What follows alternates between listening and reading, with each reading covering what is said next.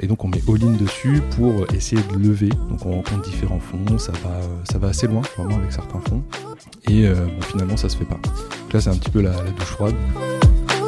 Moi il y a un truc qui m'a vraiment poussé en tout cas à me lancer, c'est mieux vaut avoir des remords que des regrets. C'est vraiment un truc que j'essaye de faire.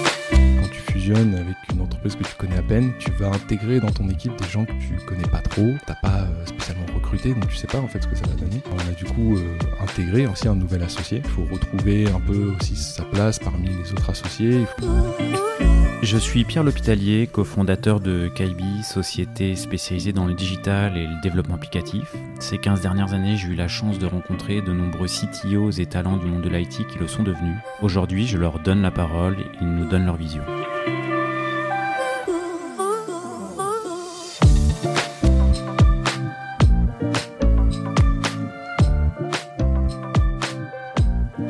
Bien, euh, aujourd'hui, je suis en compagnie euh, de Aurélien Audelin, qui est euh, CTO, CTPO euh, de Click. Ouais.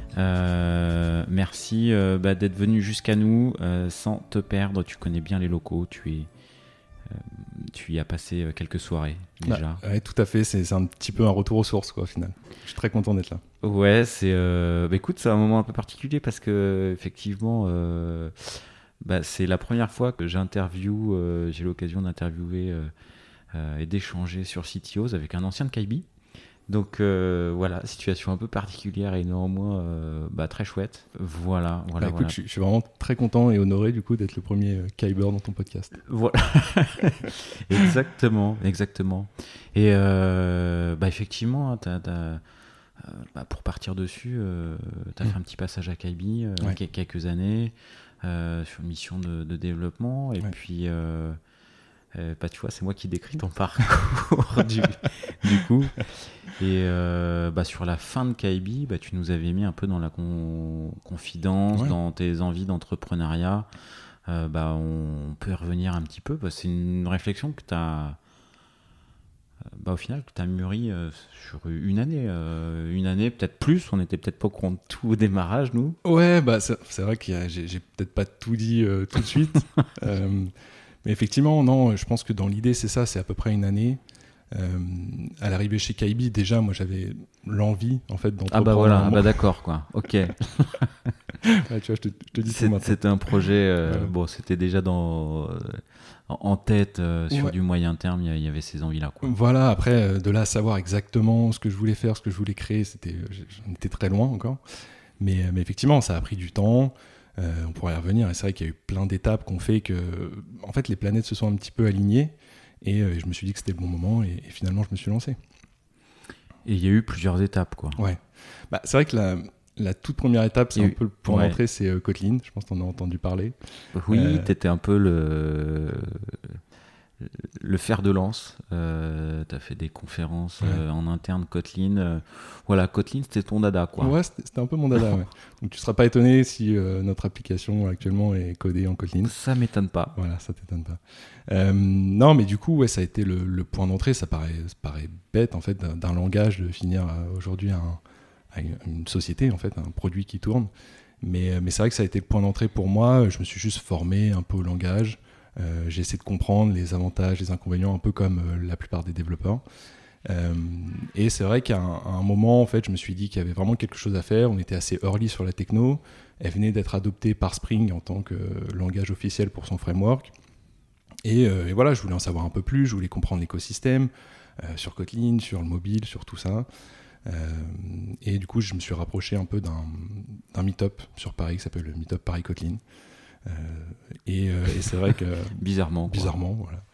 Euh, et c'est vrai que je me suis rapproché du meet-up et, et hasard, le jour où je suis arrivé, la première fois où je vais au meet-up pour assister à une conférence, le, le conférencier du coup à ce moment-là parle et c'est Salomon Brie, hein, je, je passe d'ailleurs le, le coucou, Salomon du coup qui, qui présente et qui fait son, bah, son talk tout simplement. Et à la fin du talk, il, il dit euh, qu'il est en train d'organiser une conférence sur Kotlin, donc une conférence euh, d'une journée entière, Kotlin Everywhere. Euh, et moi, je saute un peu sur l'occasion. Je me dis, bon, bah, c'est l'occasion de rencontrer des gens qui font du Kotlin sur euh, plein de stacks différentes. Donc, c'est génial. Et, voilà, à la, fin du, à la fin de son talk, je vais le voir. Je dis écoute Salomon, bah, j'aimerais bien t'aider. Il me dit ok, tu commences quand? Donc, donc voilà, ça s'est fait, ça s'est fait assez vite. Et, et, voilà, donc on s'est embarqué un petit peu dans une aventure de, quelques mois pour organiser la conférence m'a permis de rencontrer euh, pas mal de gens. Euh, Romain, du coup, avec qui il a créé après une société, Salomon et Romain. Euh, Cédric Ravalec aussi, que j'ai rencontré, qui m'a donné plein de conseils. et donc voilà, donc ça a été le point d'entrée pour bah, commencer à, organiser quelque chose, en fait, à créer quelque chose. Donc là, c'était une conférence, mais au moins, il y avait un esprit un petit peu d'entrepreneur.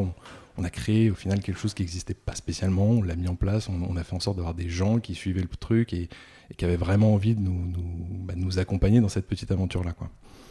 Donc, euh, ouais, ça a été vraiment une, première étape euh, hyper enrichissante. Et, euh, et c'est vrai que bah, de fil en aiguille, on, s'est dit, il y a sûrement quelque chose à faire autour de, de Kotlin. et, et c'est vrai qu'on était parti sur... en fait, Salomon travaillait déjà sur un, framework qui s'appelle Codeine, qui est un framework entre autres d'injection de dépendance en, Kotlin. Euh, et, c'est vrai qu'à ce moment-là, c'était un projet open source, on se disait euh, qu'est-ce qu'on peut en faire, est-ce qu'on peut, euh, est-ce qu'on peut en faire vraiment une société, est-ce qu'il y, a du service à faire autour de ça? Donc c'est vrai que progressivement, on s'était orienté plutôt vers bah, une société de service pour accompagner et implémenter un petit peu ce framework auprès de certains clients. voilà, donc c'est vrai qu'on avait commencé un petit peu à réfléchir à un pseudo business plan. Oh, bah, pas tout, bah, pour le coup, pour la petite histoire, tu étais venu nous nous partager euh, un peu les, ses envies, le projet, le business plan, euh, euh, l'association pressentie. et oh, c'était déjà un peu ficelé, quoi. Hein. on peut, le mot pseudo est pas forcément adapté, quoi. Oui, après, c'est vrai que quand tu es dedans, tu as l'impression que, bon, des fois, tu te dis, ok, de toute façon, on va le tenter et puis on verra ce que ça donne. Et à ce moment-là, c'est vrai qu'on on était euh, dans une association, on avait vraiment trois profils très techniques. Euh, et, moi, je m'y retrouvais pas trop parce qu'en fait, c'est vrai que j'avais besoin de, rester euh, dans la technique et d'être potentiellement, mon objectif c'était d'être CTO déjà d'un projet. C'est vrai qu'en fait, Salomon et, Romain qui avaient bossé depuis très longtemps déjà sur le, sur le framework en lui-même. Alors là, tu vois, on rentre dans la, dans la partie de l'histoire que je connais pas. Voilà, c'est ça, c'est un peu ça, ouais. Ok. Et était, bah, voilà, ils étaient déjà beaucoup plus fort que moi techniquement sur le projet, donc très naturellement ils ont pris le rôle de CTO. Et moi à ce stade, je me retrouvais pas dans un rôle euh, bah, plutôt de, tu vois, de, sales ou un truc comme ça. C'était pas, c'était pas ce que je voulais faire à ce moment-là, quoi. Donc, euh, donc finalement, ça s'est pas, pas de place pour trois, trois techos, quoi. Pas de place pour trois techos. Surtout quand les deux autres sont très très très forts. Ouais. ah, c'est, ça. Alors pour, pour le coup, euh, oui, parce que donc pour la petite histoire. tu as été jusqu'au business plan sur cette volonté de proposer du conseil autour de, et de l'expertise autour de Kotlin. Euh, nous, tu étais venu nous pitcher ce truc-là, euh, nous demander des conseils aussi. Euh, et les mois passent. donc, en fait, c'est ces discussions-là qu'il y a eu. Quoi. Tu... qui c'est qui les initie? C'est toi qui dis Ouais, non, mais attendez, les gars, comment on va faire Ouais, c'est ça. C'est ça. C'est eux qui le disent. Quoi. Comment ça se passe? Non, mais tu as raison. C'est, bah, c'était un sujet qui me travaillait plus moi parce que pour eux, c'était euh, c'était assez naturel en fait ce poste de CTO, pour, surtout pour Salomon qui avait déjà bossé des années sur le framework, donc ça paraissait plutôt évident. Et euh, c'est vrai que ça a été un sujet que j'ai eu du mal à amener, sincèrement. Euh, je savais pas en fait comment me positionner, comment, comment bien l'exprimer, en tout cas pour que ce soit. Euh, et en fait, je savais même pas exactement ce que j'attendais, tu vois, finalement, de tout ça. Donc c'est vrai que ça n'a pas été, a pas été évident et euh, finalement, je crois qu'on n'a jamais eu une, vraie discussion posée sur le sujet. Ça s'est fait euh, un petit peu progressivement. On s'est un petit peu désintéressé euh, chacun de ce projet-là. et on s'est peut-être rapproché d'autres sujets, chacun l'un et l'autre. Donc, donc voilà, donc finalement ça s'est pas fait et je regrette pas parce que j'ai appris beaucoup de choses et, et c'était super, c'était hyper enrichissant de parler avec Romain et Salomon, c'était vraiment top. Mais voilà, en tout cas on garde bon contact, hein. je, discute souvent avec Romain, euh, on garde bon contact. Euh, de toute façon, ils continuent de faire ce qu'ils font sur Kotlin et ils font très bien. Donc, euh, donc voilà, non, je n'ai pas initié vraiment la discussion, mais finalement, on s'est tous un petit peu voilà, dispersés et on est parti sur d'autres projets. Ça se fait assez naturellement. Bon, alors, qu'est-ce qui s'est passé comment, Alors, comment s'est passé le, la naissance de l'autre projet? Bah, Parce que pour nous, tu vois. Ouais, c'est vrai que pour toi, ça a dû être un choc. Pour, moi, tu reviens six mois plus tard. bon, bah, ça y est, c'est bon, on y va. Ah, mais c'est pas du tout le projet dont, on a parlé. Alors, comment ça s'est passé, en fait, les coulisses du truc? Alors, les coulisses. Euh, bah, en fait, moi, j'avais toujours cette envie d'entreprendre, de, créer un projet. Je me disais que c'était le bon moment. Voilà, j'avais pas encore 30 ans. Je me disais que c'était le moment de le faire. On peut euh, créer des trucs après 30 ans. Il, paraît, il, paraît, il, y en a, qui ont essayé. Moi, c'est ce qu'on m'a toujours dit de toute façon. Il euh, faut, faut, attendre tes 30 ans pour créer un projet. Donc, bon, voilà. J'essaie de le faire un petit peu avant. Mais, euh, mais non, ouais, effectivement, on, bah, c'est vraiment une, phase où, où je savais que j'avais besoin, enfin, je me disais en tout cas que j'avais besoin euh, plutôt de gens qui, maîtrisaient les aspects business, les aspects commerciaux que, moi je maîtrisais pas à ce moment-là. Euh, et, du coup, pour moi, pouvoir me concentrer plutôt sur la partie technique et produit, ce que j'avais envie de faire et ce que je savais faire depuis euh, plusieurs années. Donc c'est vrai que j'avais pas de réseau à ce moment-là. En fait, je connaissais pas spécialement de gens qui avaient envie de créer une boîte. Euh, je connaissais pas de gens qui sortaient d'écoles de commerce. J'avais vraiment un réseau au final d'ingé, de, développeurs et, et eux bah, c'est pareil, je me suis dit, je vais me retrouver dans le même cas potentiellement qu'avec Romain, avec Salomon, et je vais avoir du mal peut-être à trouver ma place au final dans, l'association. Euh, et, donc, en fait, euh, bah, vu que j'avais pas ce réseau-là, j'ai été sur une plateforme qui s'appelle cofondateur.fr. Euh, un peu par curiosité, j'ai regardé les différents projets qu'il y avait sur cette plateforme. Et en fait, il y en a un qui m'a plu particulièrement, donc c'est le projet Trilise. je me souviens qu'avec Louis, qui est toujours mon associé, euh, on avait fait, euh, on avait pas mal d'échanges sur cette plateforme. On a commencé à discuter. Et, eux m'ont présenté un petit peu leur projet Trilis. une plateforme de, speed dating pour, euh, entrepreneurs. Ouais, c'est exactement ça. Bah, clairement, leur positionnement, c'est de la mise en relation entre CTO et porteur de projet. Donc en tant que CTO, quand tu es sur cette plateforme, tu es un peu le roi du monde. C'est-à-dire que tu as tous les projets qui viennent à toi. C'est gratuit. Euh, et c'est vrai qu'après, euh, bah, du côté du, porteur de projet, il faut bien pitcher son projet parce que tu as beaucoup de concurrence. Au final, il y a beaucoup de CTO qui sont sur cette plateforme. Euh, et c'est vrai que bah, ça dépend beaucoup de, la phase, en fait, de l'étape du projet. C'est assez rassurant quand tu as déjà une base de clients, quand tu as déjà une vraie vision, un vrai projet. Et c'était le cas vraiment de Trilise. Donc, donc voilà, c'est vrai qu'on a, on, a pris le temps d'échanger à travers cette plateforme. Euh, puis on s'est rencontrés, on a commencé à discuter, à essayer de partager la vision. Euh, eux, c'était voilà, c'était déjà deux amis, donc ils se connaissaient très bien. Euh, ils avaient déjà partagé la vision, ils avaient déjà des premiers clients, donc l'entreprise commençait à tourner, mais ils avaient une vraie vision de d'intégrer le produit et la tech. Ah, il y avait déjà quelque chose de solide, quoi. Ouais, ouais, il y avait déjà une bonne base de clients, donc. pour eux, à ce moment-là, c'était en tout cas vraiment au tout début, c'était encore un side project quand on commençait à en discuter. Euh, et, c'est devenu, en tout cas en 2019, un vrai projet sur lequel on s'est tous mis, on a tous bossé. Euh, et, donc oui, ils avaient, déjà une base de clients, ils faisaient de la location, donc ils avaient du revenu. Euh, et ce qu'ils voulaient vraiment, c'est développer un produit, parce qu'il n'y avait rien, ils n'avaient pas du tout de produit à ce moment-là, pour à la fois optimiser un petit peu leur processus en interne, mais aussi mettre une app à disposition des clients pour faciliter la gestion de leur flotte et, euh, et, la prise de commande. Alors du coup, c'est le moment d'expliquer euh, c'est quoi Trilis, qu'est-ce que ça fait quoi Ouais, c'est pas faux, c'est vrai qu'on n'a pas du tout. Euh, alors Trilis, donc c'est c'est la société que j'ai cofondée qui est à l'origine du coup de la fusion entre Trilis et Finao pour donner Click maintenant, donc qui est sûrement plus connu peut-être maintenant que Trilis. mais en tout cas, Trilis à ce moment-là faisait purement de la location et gestion du coup de parcs informatiques. Euh, et ensuite, on, gérait le financement auprès d'un financeur. Donc euh, toute la partie euh, on va dire revenus récurrents, loyer prélevé auprès de nos clients, c'était le financeur qui s'en occupait. Et donc nous, on était un, intermédiaire pour la partie gestion de flotte et équipement de matériel informatique. Le fait de fusionner, bah, maintenant on est un acteur unique, en tout cas de gestion de flotte, hardware et donc de financement de matériel informatique. Ok, donc toi l'enjeu quand tu rejoins, c'est de mettre du de l'IT dans un process commercial. Ouais, c'est ça.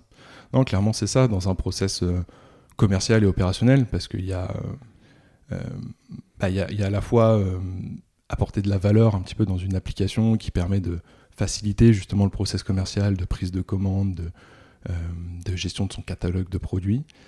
et tu as aussi tout un système interne pour bah, optimiser la, façon dont on travaille, pour gérer les commandes auprès de nos apporteurs, pour s'assurer du suivi de la livraison euh, et pour expédier le bon matériel à la bonne personne. Quoi. Donc c'est vrai qu'il y a. Euh, t'appelles quoi un apporteur? Un apporteur d'affaires ou un, enfin, Euh, quoi, un non, un apporteur? fournisseur, pardon. Non, je te- pardon, non, non, auprès de nos fournisseurs, c'est vrai qu'on a on travaille avec différents fournisseurs. euh, et, et donc, il y a quand même un enjeu, tu vois, de- d'automatiser de, plus en plus. En tout cas, c'est- c'est c'est vraiment le, un de nos objectifs là sur cette année. C'est vraiment d'automatiser euh, toutes, nos, bah, toutes nos commandes auprès de nos fournisseurs. Ok, ok, ok. Et donc du coup le- l'enjeu, donc, euh, enfin tes, tes- tes- tes chantiers à T0, c'est euh, automatiser ça, euh, se mettre d'accord sur la vision. Ouais, c'est ça. Bah, c'est vrai que à ce stade, en fait, vu qu'il n'y a pas de produit, il y a tout à faire. On a quand même des maquettes, on a, on a déjà une vision forcément stratégique, donc eux doivent me la partager aussi, parce que c'est ce qu'ils ont élaboré pendant plusieurs mois. Euh, doivent me la partager, on doit se mettre d'accord. Moi, je dois essayer de comprendre si ça correspond à ce que j'ai envie de faire aussi. Et euh, c'est vrai que ça prend un peu de temps pour tout s'aligner, mais en, quelques mois, on fait les premières euh, séances de travail ensemble. On définit les maquettes, on définit euh, bah, les fonctionnalités qu'on veut mettre en avant dans notre MVP. Et au bout, sûrement, au bout de, on commence à discuter en août. Donc je crois qu'en septembre, je leur présente une première architecture du MVP. Et, et ça y est, c'est parti. Quoi. Ok. Bon à ce moment-là, t'es CTO, euh, enfin c'est casquette CTO, Ouais. tout seul de toi-même. CTO tout seul de moi-même, exactement. Donc à ce moment-là, je suis euh, le développeur de l'équipe. Ouais. Euh, donc c'est vrai qu'il bah, y a tout à faire. Il y a tout à faire. Donc tu choisis, euh, tu choisis tes, ta stack Tu technique. choisis les technos. tu choisis des technos, tu peux te faire plaisir. Donc, bah, évidemment, il y a du Kotlin. Donc, ouais, on met, on met du Kotlin. On met... En fait, je travaille sur des. Pour le choix du MVP, je choisis euh, des technos que je connais, que je maîtrise, parce que bah, l'objectif, c'est de sortir un produit assez rapidement, justement d'aller tester notre marché.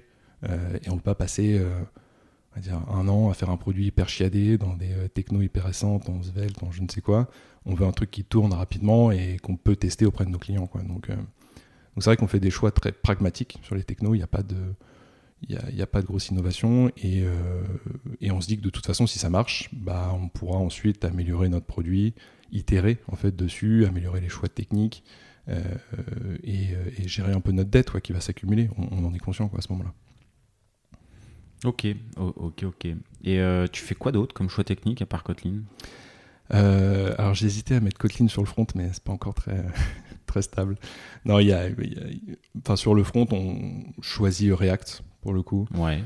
Euh, je choisis React parce que bah, j'en ai déjà un peu fait. Et euh, surtout, je le choisis avec TypeScript, qui est un langage euh, objet. Et vu que j'ai quasiment fait de l'objet toute ma vie, je suis pas perdu. Quoi. Donc, c'est-à-dire que le, le front, c'est pas mon point fort. Je suis pas le meilleur pour. et je pense que l'équipe tech pourra en témoigner, même actuellement. C'est pas mon point fort, mais je fais des efforts.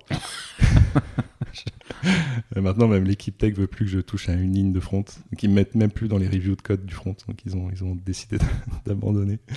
Euh, Tu t'es fait virer. je me suis fait virer. Là, j'ai pas choisi de m'auto-virer, je me suis fait virer. Non, je, je plaisante. Mais, euh, mais ouais, du coup, c'est vrai qu'on bah, choisit des technos euh, que je connais. Base de données, je prends un truc simple, MongoDB, que j'en ai, j'en ai déjà bouffé pas mal. Euh, et, et voilà, donc je me dis, bah, je vais essayer, en tout cas avec Louis, on définit, parce que lui a, a beaucoup de contacts du coup avec les clients, c'est lui qui connaît la, la vision produit qu'on doit avoir. Euh, donc ça reste le point d'entrée pour le moment des clients, donc il fait un rôle de CPO à ce moment-là, mais il gère aussi les sales, les opérations, enfin il gère tout à ce moment-là. Euh, et donc à ce moment-là, à ce stade-là, bah, j'exécute un petit peu aussi la vision de Louis, ce qui est normal parce que bah, il a, il a déjà, euh, il a déjà le produit en tête, il en a discuté, il a déjà fait les maquettes, euh, et je lui fais confiance déjà à ce stade. Donc, donc oui, je, me dis, bah, de toute façon pour le MVP, on, part sur cette base-là, je choisis les bonnes technos, celles que je maîtrise, et en fait, en, commence en septembre, et je crois qu'en février, on sort le produit. Finalement, on sort la première version du produit. Donc ça va très vite. Euh, Il y a quand même pas mal de petits trucs un peu ban bancal. Euh, mais on se dit que bah voilà, on, on va pouvoir euh, aller plus loin et l'améliorer. quoi. Donc c'est vraiment le plan. Vous faites des levées de fonds? Alors à ce stade, on, donc la première version du produit, le MVP qu'on fait, on, on se concentre vraiment sur euh, la gestion de flotte pour nos clients. Donc on se dit, euh, c'est important pour eux de pouvoir retrouver leurs appareils, euh, de pouvoir avoir un beau dashboard pour retrouver l'état de leur flotte, de pouvoir créer leurs utilisateurs, leurs appareils. C'est vraiment la première version du produit. Et en fait, à, ce stade du projet, on, est très orienté en fait hardware et location. Euh, et on se dit, de plus en plus de nos clients, en tout cas, nous demandent de la gestion purement de, plutôt de la, gestion soft au final. Donc ils nous demandent gestion software, ils nous demandent de- d'installer des applications sur leurs appareils, ils nous demandent de gérer la sécurité sur leurs appareils. Donc ils nous demandent un petit peu plus de, choses qui vont au-delà purement du hardware et de la location. Et donc on se dit bah c'est sûrement l'occasion de, justement créer quelque chose, donc créer un produit autour de ça. Euh, et donc en quelques mois, on s'embarque vraiment dans le développement de ce qu'on appelait l'agent. Donc il y a vraiment une solution qu'on déployait sur le poste de chacun des, des utilisateurs et qui nous permettait à distance de déployer des applications, de gérer la sécurité. Euh, et donc ça c'est pareil, on, on le fait en mode MVP, on se dit que c'est sur cette base parce qu'on sent que c'est la, vraiment le sujet qui la, nous permettre la de scaler. brique qui Voilà. va apporter du service. Quoi. Voilà, exactement. C'est la brique qui va nous permettre de scaler et donc on se dit bah euh, on va, on va aller Il y, avait, il y avait plusieurs scénarios de scaling. Enfin, je veux dire, euh, à ce moment-là, quand bon, vous choisissez cette voie-là, Ouais. Il y avait, euh, il y avait d'autres euh, possibilités? Le champ des possibles, c'était quoi? Bah, En fait, c'était soit on, on continue à fond sur la location, donc on optimise vraiment euh, purement la location, on, on- on enrichit notre catalogue, on rajoute des produits au catalogue, on optimise encore plus nos process à ce stade-là. Où là, ça devient plus un sujet de logistique? Voilà, exactement. C'est plus un sujet logistique ops. Euh, ou alors, justement, on se concentre plutôt sur la partie soft, et là, on développe notre propre agent et l'intégration avec notre application. C'était globalement les deux objectifs, les deux perspectives.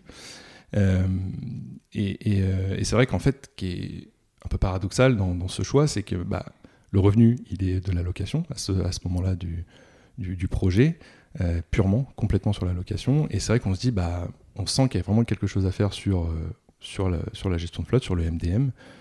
On va se lancer dessus. Et donc on met all-in dessus pour essayer de lever, en tout cas sur cette base. Donc on rencontre différents fonds, ça va, ça va assez loin, vraiment avec certains fonds. Et euh, bon, finalement, ça se fait pas. Donc là, c'est un petit peu la, la douche froide. Euh, ça, ça remet pas en cause totalement le business. On sait qu'on est, qu'on est bon, en tout cas sur la location. Et en fait, en fait, on est on- à ce stade du Vous êtes projet. rentable sur euh, la location à ce moment-là? Enfin, l'objectif, c'était euh, lever des fonds pour pouvoir euh, mettre un coup d'accélérateur sur un pas un pivot, mais euh, une brique euh, qui nécessitait de l'investissement. Mais est-ce que sur la loc vous- et la taille d'équipe, vous êtes à- au point zéro de renta euh, à ce moment-là? Euh, On n'est pas au point zéro de renta, ça, c'est, enfin, vraiment le- le- la source principale de notre revenu. Euh, donc on est, on est vraiment, enfin en tout cas on met l'effort opérationnellement, on va dire, Ouais. vraiment sur la location. Donc c'est-à-dire que Louis, typiquement, il est embarqué euh, quasiment 100% de son temps sur cette partie-là, donc sur gérer les problèmes auprès des clients, les problèmes d'expédition, le, le renvoi de matériel, les, les- les incidents qu'on peut avoir aussi sur le matériel à ce stade-là. Euh, donc c'est vrai qu'il y a, on n'est pas rentable, mais en tout cas on sait que c'est, euh, euh, bah, c'est, ce qui nous permet de nous financer actuellement. Quoi. Ouais, ok.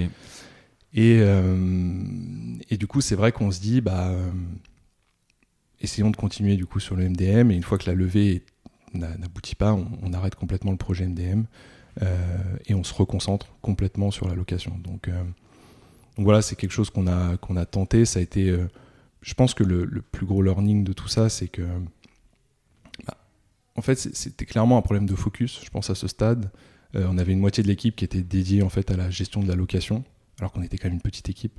Euh, et on avait l'autre moitié qui essayait de se dépatouiller pour faire du MDM et des intégrations agents.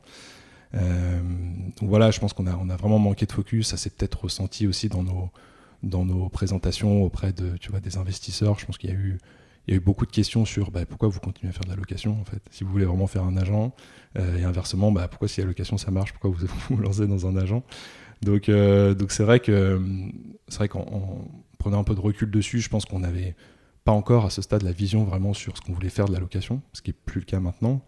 Euh, mais euh, mais c'est vrai qu'on on avait une bonne vision en tout cas de ce qu'on voulait faire sur la partie soft.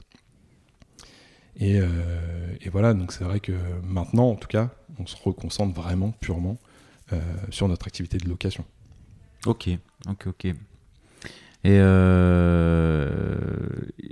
du coup, tu as, glissé fusion tout à l'heure? Ouais. Franchement, euh, super tôt euh, dans la vie de la boîte pour euh, Ouais. fusionner avec une autre. Ouais, c'est vrai. Non, c'est vrai, je suis d'accord avec toi. Et euh, ça a été aussi un choix fort et, et, et- et hyper structurant. Mais on, on était convaincus, en tout cas, qu'à ce stade, nous, on, bah, Trilis faisait certes de la location, mais vu qu'elle gérait pas le financement derrière, bah, au final, c'était un petit peu, on achetait le matériel, on faisait la logistique, on expédiait le matériel, et ensuite tous les loyers étaient récupérés par l'entité qui finançait. Et donc on se disait que si on devait vraiment scaler et, automatiser un petit peu notre business, il fallait qu'on ait la main en fait sur le financement, parce que c'est une étape un peu bloquante. Si tu peux pas financer le matériel, en fait tu pourras pas proposer de solution à tes clients. Donc en fait on, leur mettait à disposition un catalogue, on leur promettait forcément de la location et, un appareil d'ici 2-3 jours. Mais en fait, s'il n'y avait pas le financement, bah, on galérait. Quoi. Donc on galérait, on allait voir d'autres potentiellement loueurs, on essayait de travailler avec des loueurs différents, des financeurs du coup. Et euh, Ça, c'est des trucs qui vous sont arrivés d'avoir une opportunité business euh, et d'être bloqué par le financement?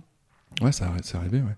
C'est arrivé parce que bah, chaque entreprise, forcément, euh, l'entité de financement les score, en fait, fait un scoring de l'entité, et donc va vérifier tout un tas de documents et, et, et, va prendre une décision en fait de financement en fonction de toutes ces informations là.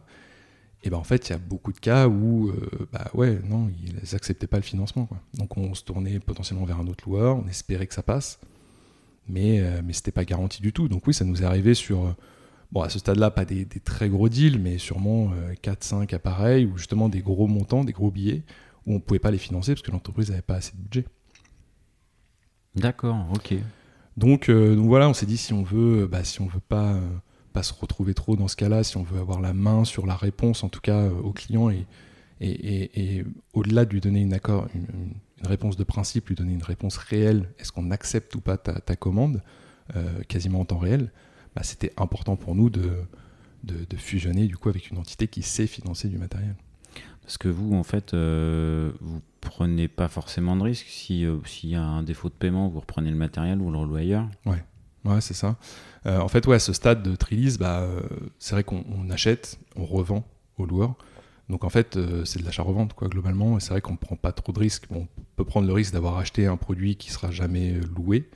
Mais en fait, on peut le relouer à un autre client potentiellement après. Donc, vu qu'on est quand même sur une base de produits dans un catalogue défini, bah, il y a peu de risques, effectivement, sauf des cas très précis où le, client va demander un serveur, je ne sais quoi, euh, qui avec telle configuration bien précise, c'est quand même des cas assez rares. Euh, en général, effectivement, on est capable de, même si le matériel on l'a acheté et qu'on l'a pas loué à l'entité qui, qui, a passé commande, on est capable de le relouer à une autre entreprise. Et est-ce que vous faites de la, location euh, seconde main entre guillemets enfin je dire le cas justement où tu as quelqu'un qui te le louait pour deux ans puis finalement il te le loue un an et et tu, tu reloues à quelqu'un en seconde main? Il y, a, des clients intéressés, il y a un marché? Vous faites ça ou pas? Alors, il y a, y, a un marché pour ça. Pour le moment, on le, on le fait pas comme ça. C'est-à-dire qu'on ne reprend pas le matériel pour nous le replacer directement sur le marché. En fait, on récupère le matériel. Euh, et ensuite, on va le, donner à des, enfin, le vendre à des brokers qui, eux, vont le replacer sur le marché. Donc, on fait attention à bien choisir justement les brokers avec lesquels on travaille. Euh, mais en fait, en fonction de la, durée de vie, on va dire, de l'utilisation du matériel, euh, bah, en général, on va le revendre directement au broker qui, lui, va euh, se charger de le revendre à, un autre, à quelqu'un d'autre au final. Donc on n'est pas... Euh, on, fait de la location de longue durée, c'est-à-dire qu'on est sur des durées de 24, 36 ou, 48 mois. et donc c'est-à-dire que si, effectivement il y a une annulation, une modification de contrat ou le, matériel est renvoyé pour une quelconque raison, ça passe toujours par un broker. Mais on, fait vraiment attention à bien choisir nos brokers. Ok. ok, ok. Et sur la, sur la fusion, du coup, euh, j'imagine euh, des, moments de, des moments de vie pro intéressants, euh, des challenges, des, des trucs rigolos? Ouais, ouais, effectivement, il s'est passé plein de choses. Bah, c'est vrai que il y a quand même la phase un petit peu de préparation de la fusion, c'est-à-dire quand tu fusionnes avec une entreprise que tu connais à peine, enfin, tu connais à peine, tu as quand même bien bossé avec. Euh, on a bossé longtemps, en tout cas avec Finao, mais je veux dire, on n'a pas, pas vraiment rencontré l'équipe, on n'a pas, euh, on n'a pas, voilà, on n'a pas partagé de moments spéciaux, en tout cas avec l'équipe. Donc c'est vrai que tu fusionnes et tu vas intégrer dans ton équipe des gens que tu connais pas trop, que tu n'as pas, pas spécialement recruté, donc tu sais pas en fait ce que ça va donner. bon, au final, on est très content, hein, ça s'est vraiment très bien passé. et, c'est vrai que bah, on, a, on a du coup intégré en fait aussi un nouvel associé euh, donc qui est Adrien, euh, et, qui s'est joint un peu à ce trio d'associés et, euh, qui s'est très bien intégré. donc voilà, c'est vrai que c'est un bah, lui était un peu tout seul, en tout cas sur son projet chez Finao en tant qu'associé. donc c'est vrai qu'il faut retrouver un peu aussi sa place parmi les autres associés. Il faut faut comprendre justement bah, les envies de chacun, les besoins de chacun, rediscuter, reprendre le temps de discuter justement avec ton nouvel associé qui vient d'arriver. Donc c'était voilà, c'était ça a pris du temps, c'était hyper enrichissant. Et on est encore dedans, de toute façon. On a encore plein de trucs qu'on est en train de faire euh, en termes de process, en termes d'automatisation. Et du coup, euh, Click, euh, enfin, du coup, il y a une partie financement. J'imagine Finao ne finançait pas que Trilise. Non, ouais. Donc, ah, du coup, ça se passe comment ça? Bah, En fait, il y, y, avait déjà un workflow, enfin, un process existant pour les, pour les clients qu'on appelle des apporteurs d'affaires, au final. Et donc, ça veut dire eux, bah, progressivement, on les fait moins rentrer. En tout cas, il y a moins de demandes de leur côté ou on les refuse de plus en plus. Euh, parce qu'en fait, euh, Finao, à ce, moment-là, donc avant la fusion, euh, était vraiment capable de tout financer. C'est-à-dire qu'ils finançaient certes du matériel informatique, mais ils sont capables de financer des machines à café, des sites internet ou plein de choses. Donc c'est vrai que si on voulait rester en tout cas dans nos process automatisés avec un tunnel de location de matériel informatique, une gestion de flotte, euh, on s'est dit que pour le moment, en tout cas, on, limitait justement les apporteurs externes et on finançait quasiment uniquement de la production liée au matériel informatique de Click. Ok. Bon, ça, et ça, c'était bien discuté en amont ou ça fait le, c'était pas tout à fait détouré euh, Parce que j'imagine c'est un, c'est un gros gros sujet quoi. Ouais, ouais, c'était un gros gros sujet. C'est un descopage fort de de la partie Finao euh, historique quoi. Bah, c'est vrai qu'il faut. Euh, ouais, c'est un gros sujet. Bon, Adrien était, parfaitement conscient, forcément, avant la fusion. C'était un des sujets avant d'acter vraiment la fusion. Euh, et en fait, c'est vrai que le premier enjeu, c'était de s'aligner sur une vision. C'est-à-dire que Trilise avait sa propre roadmap, sa propre vision en fait de la, de la location purement. Euh, et Finao, elle, avait sa roadmap financement. Donc, il a vraiment fallu aligner les deux visions, les deux stratégies. Donc, donc oui, ça a pris du temps. Il y a, il y a y a eu beaucoup de discussions, en tout cas, vraiment sur la fusion, sur la stratégie du coup et sur euh, bah, le produit qu'on va, qu'on va, qu'on va proposer à nos clients.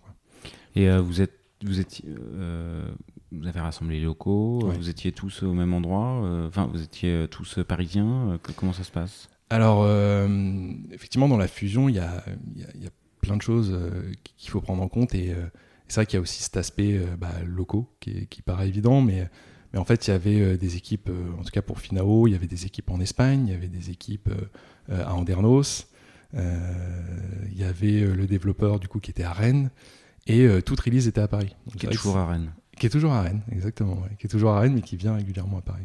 Ok. C'est Nicolas? Ouais, c'est ça. C'est Nicolas. ouais, c'est Nicolas, et, c'est vrai qu'il bah, a fallu. Ouais, il a fallu fusionner les, les, équipes, certes les locaux, mais aussi les équipes. Et, euh, donc pour le moment, bah, on, a essayé justement progressivement, et on y arrive en tout cas, à mettre en place cette culture aussi du remote à l'intérieur de Trilise, ce qui n'était pas le cas spécialement euh, à l'époque. Euh, vu qu'on était une petite équipe, en fait, on se retrouvait quasiment tout le temps, on était tout le temps ensemble dans les locaux. C'est vrai qu'il a fallu apprendre à travailler aussi avec des gens qui sont en Dernos. Moi, à ce moment-là, on avait une petite équipe tech, il n'y avait pas beaucoup de développeurs, il fallait travailler avec un développeur qui était à Rennes, qui avait en plus beaucoup de responsabilités. Donc ouais, ça, hum, forcément, il y a eu beaucoup, beaucoup d'enjeux en fait dans, la, dans, cette structure de locaux. Ça paraît, ça un peu bête quand on en parle, mais en fait, c'est vrai que ça a des gros impacts.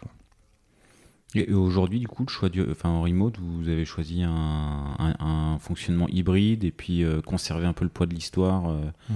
Euh, des deux sociétés, quoi. Ouais, c'est ça. C'est ça. On a essayé vraiment de garder cette, cette culture au final hein, dans, l'entreprise du remote ça s'est fait petit à petit, c'est-à-dire que au tout début, en tout cas, je parle pour l'équipe tech, euh, bah, ça a pris un peu de temps parce que on n'avait peut-être pas la bonne méthode, en tout cas de travail. Euh, à ce moment-là, tu vois, on était, euh, on était trois développeurs, je pense, chez Trilise, un seul chez Finao, donc bon, lui, il n'avait pas méthode spécialement, il était tout seul à bosser sur son projet. Nous, c'est pareil, on avait une méthode un peu approximative. De toute façon, on avançait sur les fonctionnalités. Et en fait, quand l'équipe a commencé à croître, bah, on s'est posé la question vraiment de la méthodologie et, et pour pouvoir justement travailler en remote, il nous fallait une méthode solide. Donc c'est à ce moment-là qu'on a euh, euh, notamment décidé de passer sur Linear, qui est une méthode assez récente, qui est un outil d'ailleurs qui est très simple et très bien fait. Euh, tu, détailles, bon, pour le coup on en avait discuté, bon, on s'est revu il y a quelques semaines et justement tu m'avais parlé de Linear, tout ça, tout ça. Tu, c'est vrai que c'est, quelque, c'est une méthode qu'on voit pas trop. Ouais. Euh, tu peux en dire un peu plus? Bah, c'est, Alors certes, c'est une méthode qu'on ne voit pas trop, ou en tout cas qui n'est pas euh, hyper publique. Euh, par contre, quand, quand j'avais justement commencé un petit peu à regarder différentes méthodes, différentes solutions, bon, il y a forcément les Scrum, les Kanban qui reviennent tout le temps. Mais c'est vrai que sur le Slack du coup de TechRox, qui est un Slack de, bah, de, mise en relation de tous les CTO, beaucoup de CTO, en fait, il y a déjà quelques CTO qui commençaient à parler de la méthode. Euh, et donc en cherchant, justement, je suis un peu tombé dessus. Et... T'as des noms? Ah, je pense pas, non, je, dois... non, je crois pas. on, retrouvera. Ouais, j'essaierai de retrouver J'en ai reçu quand même quelques-uns des... ah ouais? de la communauté Tech Rocks, donc... Ah, euh, bah ouais, je... non, j'essaierai de retrouver des noms. Je, je, te, je te, dénoncerai. Enfin, je les dénoncerai. et, euh... et donc voilà, donc c'est vrai que j'ai un peu regardé, j'ai regardé ce que, ce que ça donnait globalement, cette méthode. Et, euh, et en fait, ce qui m'a rassuré, c'est que leur outil est vraiment bien fait. Donc euh, je me suis dit, bah, sûrement que la méthode est bonne, vu que leur outil est bien fait.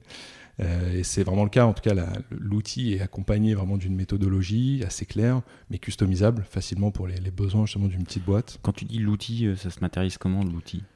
Enfin, l'outil linéaire, c'est une petite application, à la fois mobile, web et, et, desktop. Donc il y a vraiment tous les, tous les supports.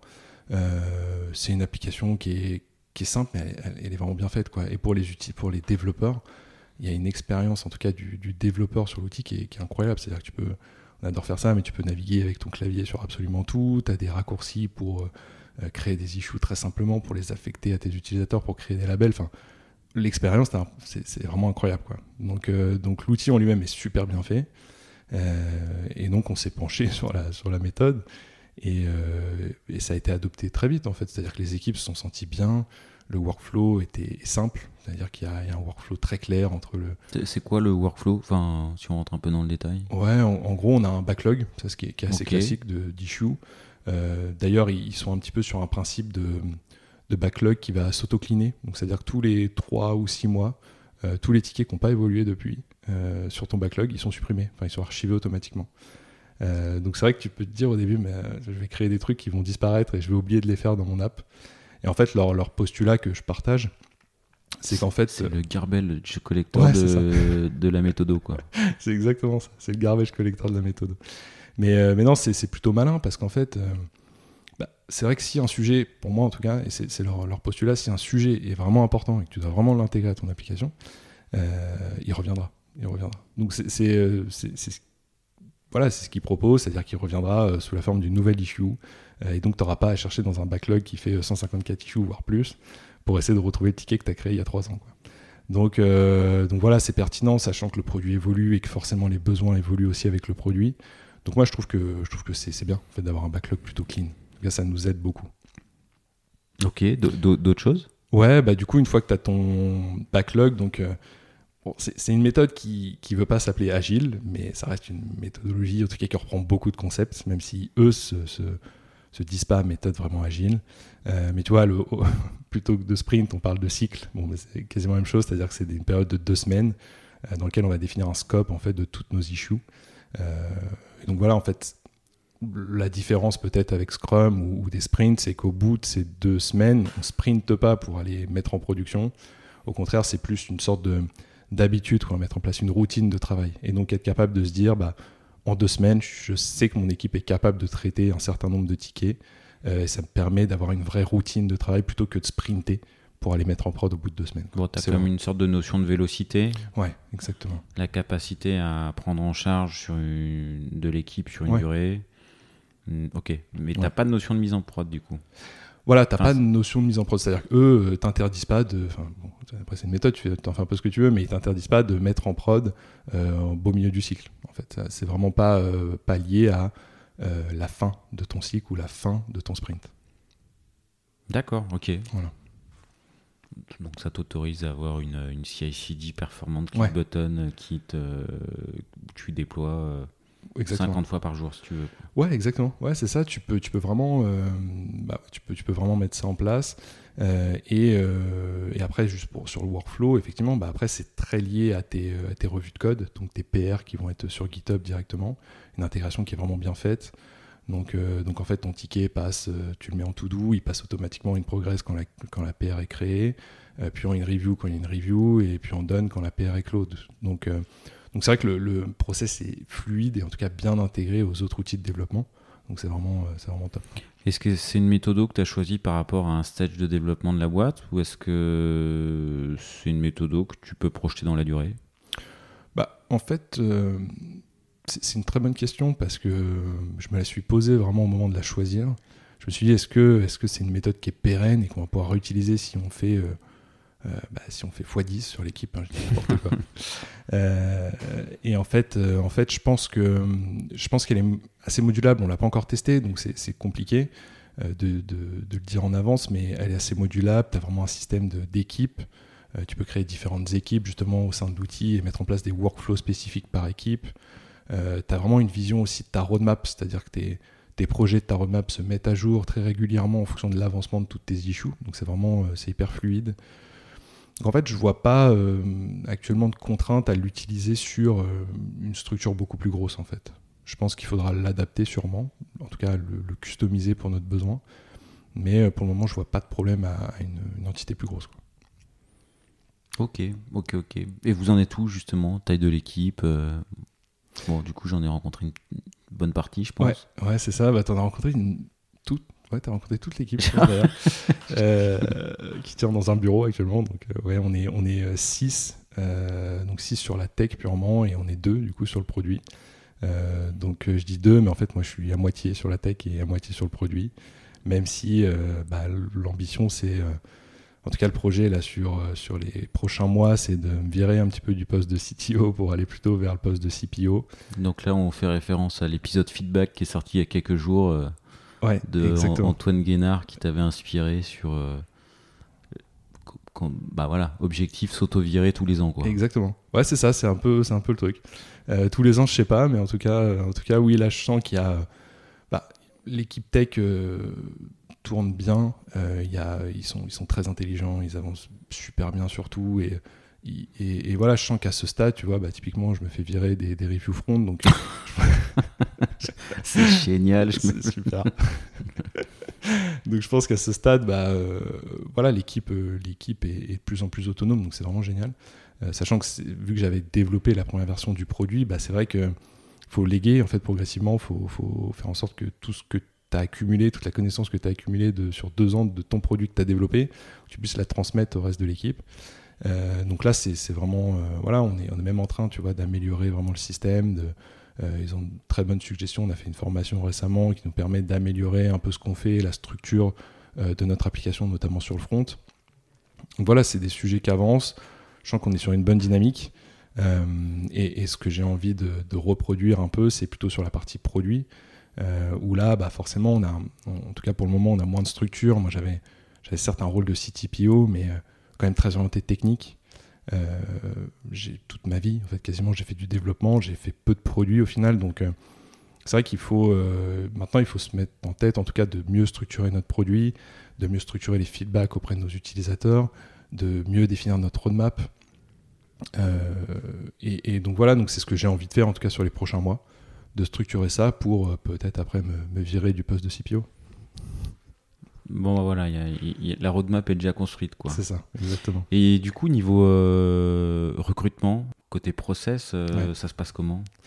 Alors, côté process, on, on, essaye de faire un process relativement court. Euh, c'est-à-dire qu'on a, en fonction de, du, du, candidat, on a un premier entretien qui peut durer entre 30 minutes et une heure, qui est plus pour voir justement si le, le candidat bah, pourquoi il veut nous rejoindre et qu'est-ce qu'on peut aussi lui proposer. C'est-à-dire que peut-être que le poste est peut-être pas adapté à ce que lui a envie de faire. Donc c'est vraiment l'occasion de, de, voir si les deux sont alignés. Quoi, en fait. Est-ce que, est-ce que son, ses ambitions à lui sont vraiment alignées avec la perspective de l'entreprise et en tout cas du poste? Donc ça c'est un peu, c'est, hyper important pour nous. Euh, suite à ça, donc il y a l'entretien euh, technique qui lui euh, dure entre une heure et une heure et demie, pareil en fonction du, candidat. donc là, on, on, rentre beaucoup sur des, en fonction de l'expérience, sur des sujets, tu vois, d'architecture d'application, euh, des principes solides, enfin tous les trucs que j'avais vus de toute façon chez Kaibi. Euh, donc c'est vrai que ça m'a beaucoup apporté d'ailleurs. C'est vrai que cette expérience chez, chez Kaibi et le recrutement technique, en fait, euh, bah, j'avais un peu la trame en tête parce que je l'avais déjà fait pour des candidats ici. Donc donc c'est vrai que ça a été quand même un plus. Quoi. Ça a été vraiment un, sacré plus. Et, et, donc voilà, une fois que l'entretien technique est validé. On arrive à un dernier entretien, mais c'est plus un truc informel, culture fit, où bah, tu l'as fait de toute façon avec nous. tu étais là. On casse du matériel. On casse tout. On, casse tout. on pète tout. Et on les envoie comme ça cassés aux clients. Euh, non, en gros, on, bah, on, se met autour de la table, euh, un petit café, un verre d'eau, et on discute en fait, en tout cas toute l'équipe tech et produit discute avec le candidat. Donc c'est l'occasion de, bah, de, partager un petit peu et de voir si voilà, c'est important pour nous, on est quand même une petite équipe.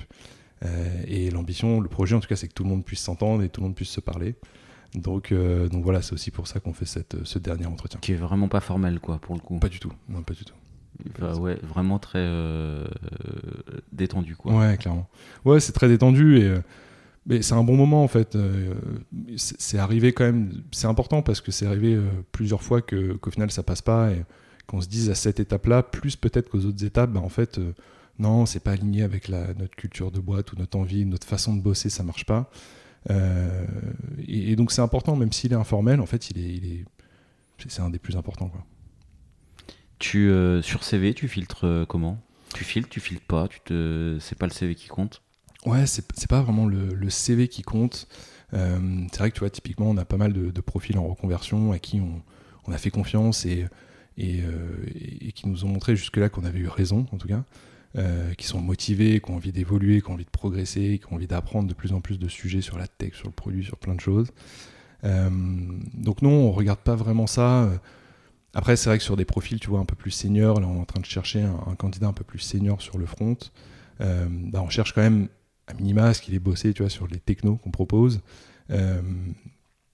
Euh, et, qui puisse justement nous apporter un peu aussi de la structure dans notre façon de travailler sur le front, euh, sur, des choix techniques.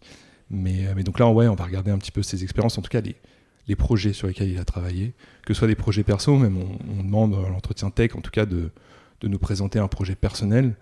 Donc, euh, donc voilà, c'est une vraie occasion de voir euh, bah, à quel point il est curieux, à quel point il comprend, il, va loin dans ce qu'il fait.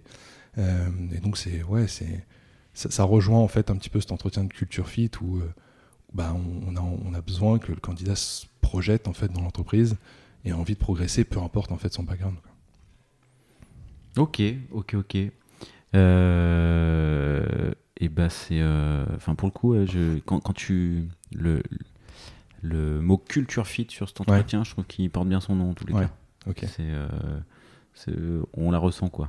La, culture. Quand je faisais référence à péter du matériel, je parlais pas du matériel que vous louez. Je ah, sais pas si tu te rappelles la petite porte là. oui, oui, oui, d'accord. Ok, ok. Oui, ok, non, d'accord, j'étais pas dedans. Non, oui, oui, oui, c'est vrai que c'est vrai que quand t'es venu, t'as, as tout cassé. J'espère que vous avez pas eu de problème après. Bah écoute, il savait pas jusque là. Donc... Euh. Bon, tout va bien. tout va bien, tout va bien. Est-ce que euh, voilà, on se, on se revoit dans deux ans? Ouais. Euh, vous en êtes où? Alors, on se rêvé plus fou, quoi. Euh, alors, dans deux ans, on en est. Allez, trois ans, quoi. Trois ans. Temps de faire deux, trois trucs, quoi. Écoute, c'est vrai que c'est un sujet qui revient souvent, mais on, a envie, en tout cas, de, de continuer ce qu'on fait. Déjà sur, le, sur la location, sur aller encore plus loin, sur euh, sur notre application, proposer un maximum, rajouter un maximum de valeur, en tout cas sur, sur les projets de, développement euh, de l'application. Euh, donc on, veut continuer sur cette voie-là. Et vraiment le, cœur, et c'est vraiment ce qu'on est en train de faire, en tout cas cette année, de mettre en place, c'est maximiser l'automatisation en tout cas de nos process. il y a encore beaucoup de choses qui sont des tâches répétitives, un peu manuelles, parce qu'on a quand même un métier avant tout d'opération. Euh, donc il y a beaucoup de choses euh, auprès d'achat auprès de nos fournisseurs, de, euh, gestion de notre compta. Je sais que notre comptable s'arrache les cheveux sur plein de justificatifs, sur toutes les factures fournisseurs qui pullulent un peu partout. Et donc c'est vrai qu'il y, a beaucoup d'enjeux de tout automatiser et, et, même tu vois, un des, gros enjeux, c'est bah, cet accord de, financement qu'on fait quand il y a une nouvelle commande. Et, je pense qu'il y a un vrai enjeu autour de ça, de comment on va être capable d'automatiser cette brique-là. Donc il y a forcément un petit peu d'IA qui va arriver à un moment euh, pour se dire est-ce que je vais être capable en tout cas de, prendre une décision de financement euh, sans qu'il y ait une intervention humaine au final. Donc être capable de, faire tout ce qu'on fait actuellement euh, manuellement, tout ça dans une intelligence artificielle. Donc, donc ouais, je pense que c'est un vrai enjeu. Aujourd'hui, vous refusez, enfin, je me rends pas compte, pourcentage de dossiers refusés en fait, euh, ça va pas être énorme Non, c'est pas énorme, et je ne l'ai pas, je l'ai pas en tête pour être honnête, mais en fait, il y a toujours il y a toujours un premier filtre, une sorte de pré-scoring qu'on fait en amont pour s'assurer que bah, c'est pas un escroc, tout simplement, l'entité, et ça nous est arrivé. Euh, donc on ah a ouais eu des cas. Ouais, on a eu des cas. On a eu des cas. On a eu des cas où on a même envoyé du matériel et on n'a jamais vu, jamais eu la trace du matériel, donc on ne sait pas où il est arrivé. Euh, plus de nouvelles en tout cas de la personne. Donc oui, il y, a eu quelques cas. Euh, bien sûr, avec le scoring, on s'améliore aussi. On essaye d'en avoir de moins en moins. Mais, mais c'est déjà arrivé. Ouais, c'est déjà arrivé.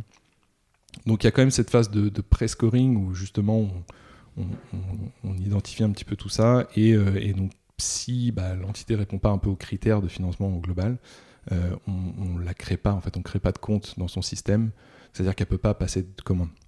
Euh, le seul point d'entrée actuellement pour pouvoir passer une commande, c'est justement d'être dans notre système, donc d'être dans l'application.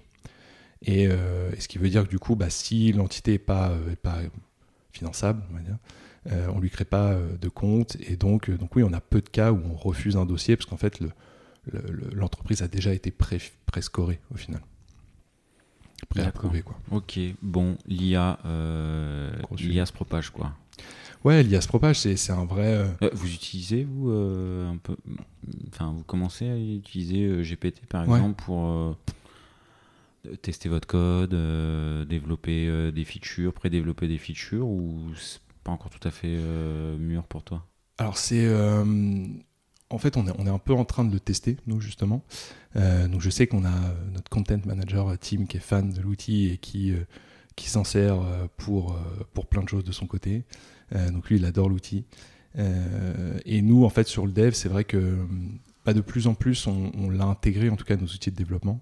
C'est vrai qu'il est intégré à VS Code, à notre IntelliJ. Donc, on, on, essaye vraiment de justement de commencer à le tester. Donc, on a on a euh, Copilot, en tout cas de GitHub, qui lui, en tout cas sur sa prochaine version, je ne sais pas si elle est sortie d'ailleurs, mais sur sa prochaine version, va utiliser le, moteur de ChatGPT. Euh, et donc, euh, donc c'est vrai que bah, progressivement on y va, c'est-à-dire qu'on a, on a en tout cas sur des tâches un petit peu répétitives de code, sur des trucs qui, qui, ont été déjà fait mille fois, dix mille fois, ben, en fait on va utiliser ChatGPT pour pré-générer du code. Quoi. Ou même des fois on essaye de l'utiliser pour débugger, on voit ce que ça donne et des fois il a raison. Des fois il a raison. Ok, ok, ok. Eh ben, j'avais, ah si, j'avais une, bon, tu sais, j'ai quelques questions à la fin, mais avant de ouais. les questions de la fin, euh, moi je voulais revenir sur cette notion de, tu sais, euh, louer en seconde, louer en seconde main avec la thématique. Euh, bon, dans les DSI, dans les DSI, le, le matériel et le renouvellement du matériel, le renouvellement rapide, ça fait partie de de l'impact euh, écologique euh, bah, des boîtes en fait. Euh, vous avez des, enfin voilà, votre objectif c'est quoi? Enfin, vous avez un impact. est-ce que vous essayez de louer le plus longtemps? Est-ce que vous allez essayer de louer du seconde main? Comment vous voyez les choses?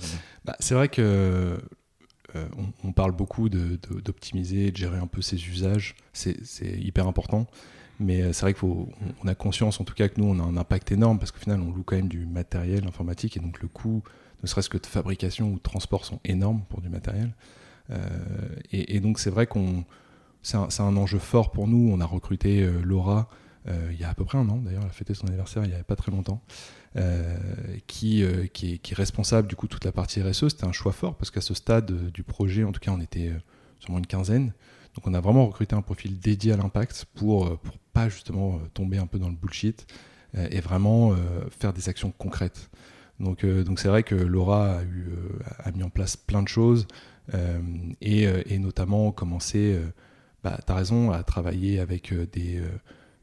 donc certes, faire en sorte d'allonger au maximum la durée de vie. Donc, donc nous, typiquement, depuis l'application, tu peux déclarer un incident. on intervient sur l'appareil pour essayer justement de, de, corriger le problème, quoi enfin, peu importe le souci, on essaie vraiment de le corriger au maximum, euh, donc le problème hardware, pour étendre justement au maximum la durée de vie du produit. Et, euh, un de nos enjeux, donc il y, a certes cette partie euh, opération, donc pour, pour la maintenance du matériel, il y a aussi le travail avec des, du reconditionnement propre. donc ça c'est pareil, Laura a identifié plein de, plein de partenaires pour nous, pour nous fournir du matériel reconditionné, clean, et qui n'a pas fait 54 allers-retours entre la Chine et le Pérou, peu importe. Mais, mais voilà, c'est vraiment un reconditionné propre, assez local, qu'on met de plus en plus en avant, en tout cas dans l'application. Donc il y a vraiment ces deux sujets d'opération qu'on met vraiment en avant. et, et l'objectif aussi, c'est de retranscrire tout ça, toute cette démarche dans notre application. Euh, donc typiquement, on a fait un dashboard récemment euh, RSE Impact qui te permet de comprendre en fait le, on va dire les, l'émission, enfin les, émissions évitées que, que, tu peux avoir grâce à la location euh, par rapport à l'achat classique. Donc, donc voilà, donc c'est vrai qu'on a beaucoup beaucoup de sujets autour de ça. Et eh ben ouais, j'espère que. Ben, et, du coup, la durée moyenne de location, vous arrivez à, enfin que vous faites? Ouais, en, moyenne sur des euh, euh, laptops, desktops, sur, enfin, sur le matériel, euh, à part les smartphones, on est plutôt sur 36 mois. Ouais. et sur les smartphones, on va être sur 24 mois. Et vous arrivez, objectif d'allonger cette durée-là? Ouais. ouais, typiquement, bah, il n'y a pas longtemps, on a bossé sur la durée de location, là, une fonctionnalité qu'on a rajoutée dans notre, dans notre app. Et, et c'est vrai qu'on pousse au maximum, en tout cas, on a poussé la durée 48 mois. voilà, pour essayer d'étendre au maximum. Donc, c'est win-win du coup. Enfin, j'imagine euh, le tarif c'est baissé, j'imagine. Ouais, clairement. C'est vrai que le prix euh, mensuel est plus faible. Euh, le matériel est en fait un an de plus sur, sur des MacBook Pro récents. Tu vois, il n'y a, a, pas trop de problèmes. Je veux dire, ça tourne plutôt bien. Moi, quand j'ai commencé à créer Trilise, je bossais sur un MacBook Pro reconditionné de 2016, 2015 même. je veux dire, ça tournait bien. Tu vois, c'était en 2019. Euh, et ça m'a permis de développer le, truc. Donc en fait, on, essaie vraiment de, ouais, de pousser la, durée de vie au maximum euh, et surtout d'accompagner en tout cas les, les, on va dire nos clients justement euh, à choisir du matériel qui est vraiment adapté à leurs usages. C'est-à-dire qu'on va, on va essayer de pousser par exemple pour, je sais pas, un, commercial, ça vaut peut-être pas le coup d'avoir un 32 gigas avec un terreau de stockage, tu vois. Ça dépend après des usages, mais justement, on va essayer de pousser, euh, et c'est ce qu'on fait de plus en plus, pousser à, avoir un impact de, Enfin, avoir conscience en tout cas du, choix de son matériel. L'impact du choix du matériel et le prolonger au maximum. Exactement. Ok. Tout à fait. Euh, bah là, on y arrive, hein, je crois. Les dernières questions. Ok. Est-ce que euh, tu as un proverbe, une maxime, une phrase qui t'accompagne? Alors, moi, il y a un truc qui euh, peut paraître un peu bateau, euh, mais que, qui, m'a vraiment poussé, en tout cas, à me lancer. Euh, c'est mieux vaut avoir des remords que des regrets. c'est vrai que c'est un, bon, un truc peut-être qu'on voit souvent, mais en fait, que, que j'essaye de me redire régulièrement. en fait, il vaut mieux tenter, de faire des choses. C'est du Patrick Bruel ça me rappelle une citation. Ouais, c'est ça. c'est exactement ça. Euh, et, c'est vrai que c'est un truc que je me dis souvent parce que pour moi, il vaut mieux tenter, mieux faire des choses et euh, euh, quitte à s'excuser peut-être après, mais en tout cas, en tout cas, il faut pas regretter et pas se dire, bah, tiens, j'aurais peut-être dû faire ça ou j'aurais peut-être dû le faire comme ça. Quoi. Donc c'est vraiment un truc que j'essaye de faire de plus en plus. Ok. Est-ce que tu as un surnom Alors, que te donne tes équipes ou ta maman? J'en ai deux. j'en ai deux. je te donne les deux. Ouais. Ouais, je te donne les deux. Écoute, euh, j'en ai un euh, qui me tient à cœur parce qu'il est, il est très vieux et je, ne sais absolument pas pourquoi il est là. Euh, mais tous mes amis, en tout cas très proches de Rouen, m'appellent Robert. Je, ne sais absolument pas pourquoi. Mais, en tout cas, ça s'est fait. et donc, quand je retourne à Rouen, bah, ça me fait toujours rire qu'ils m'appellent Robert. je ne sais pas si c'est parce qu'ils ont oublié mon prénom et qu'ils considèrent maintenant que je m'appelle vraiment Robert. Mais, mais voilà, c'est très drôle. Un jour, tu leur diras, au fait, les gars, vous connaissez mon vrai prénom bah, Du coup, je plus, j'ose plus le dire parce que j'ai peur de la réponse. Je me dis, ça se trouve, ils, ont oublié mon prénom. Euh, et, le deuxième, qui est un peu plus récent, qui est né pendant le Covid. Euh, on jouait, à, on se faisait tous un peu, un peu chier peut-être pendant le Covid. Et, euh, et, du coup, on jouait à des, à des, petits jeux en ligne avec les collègues. Et, et je sais pas comment c'est venu, mais c'est pareil, on m'a appelé Oreo. Et voilà, maintenant c'est Oreo qui est resté. Ok. Voilà. Rigolo. Rigolo. Je retiens Robert. Hein. Ouais, tu bah d'accord. Tu peux garder Robert. Est-ce que Robert, tu donnerais un nom à cet épisode? Euh, Bah écoute, je pense qu'on a on a parlé euh, a parlé de plein de sujets. moi, je trouve un truc un peu marrant, c'est peut-être, je sais pas, Kotlin, le, langage de l'entrepreneur ou un truc comme ça. je trouve qu'au final, c'est rigolo. C'est un point de départ et, et, qui m'a permis d'arriver en fait à, accomplir un petit peu mon rêve au final. Ok. Ou en, un clic, écouter clic Oh, c'est très bien aussi, ouais. C'est vraiment pas mal. Ouais. Bon, j'avoue que. on on, va valider un, des deux trucs. Ouais, ça marche. Est-ce qu'il y a une dernière question que tu voudrais que je te pose que je t'aurais pas posée? Bah écoute, euh, je sais que c'est un petit sujet de débat avec nos équipes en ce moment. Tu veux peut-être me demander quelle est la plus belle ville de France? Ah, donc là, du coup. bah écoute, je vais te. bah, quelle est la plus belle ville de France? Eh bien écoute, euh, en toute objectivité, c'est Rouen. Euh, voilà, c'est un gros sujet de débat en ce moment avec nos, avec nos collègues. Euh, j'aime bien me charrier, en tout cas, me dire que je suis breton alors que je suis né à Rouen. et donc en particulier un collègue qui est fan de Marseille, on comprend absolument pas pourquoi, mais en tout cas, voilà, chacun ses goûts. Donc je pense que tous les collègues de Click vont écouter l'épisode jusqu'au bout pour savoir quelle est la... Tu vas leur faire le teasing de exactement quelle est la plus belle ville. exactement. Ok. Bah, merci Aurélien d'être euh, venu jusqu'ici. Euh, tu me donneras la réponse euh, à la dernière question dans quelques semaines. Ça marche. Et bah, merci à toi, c'était un vrai plaisir. Et, et à très bientôt et bonne continuation. Merci.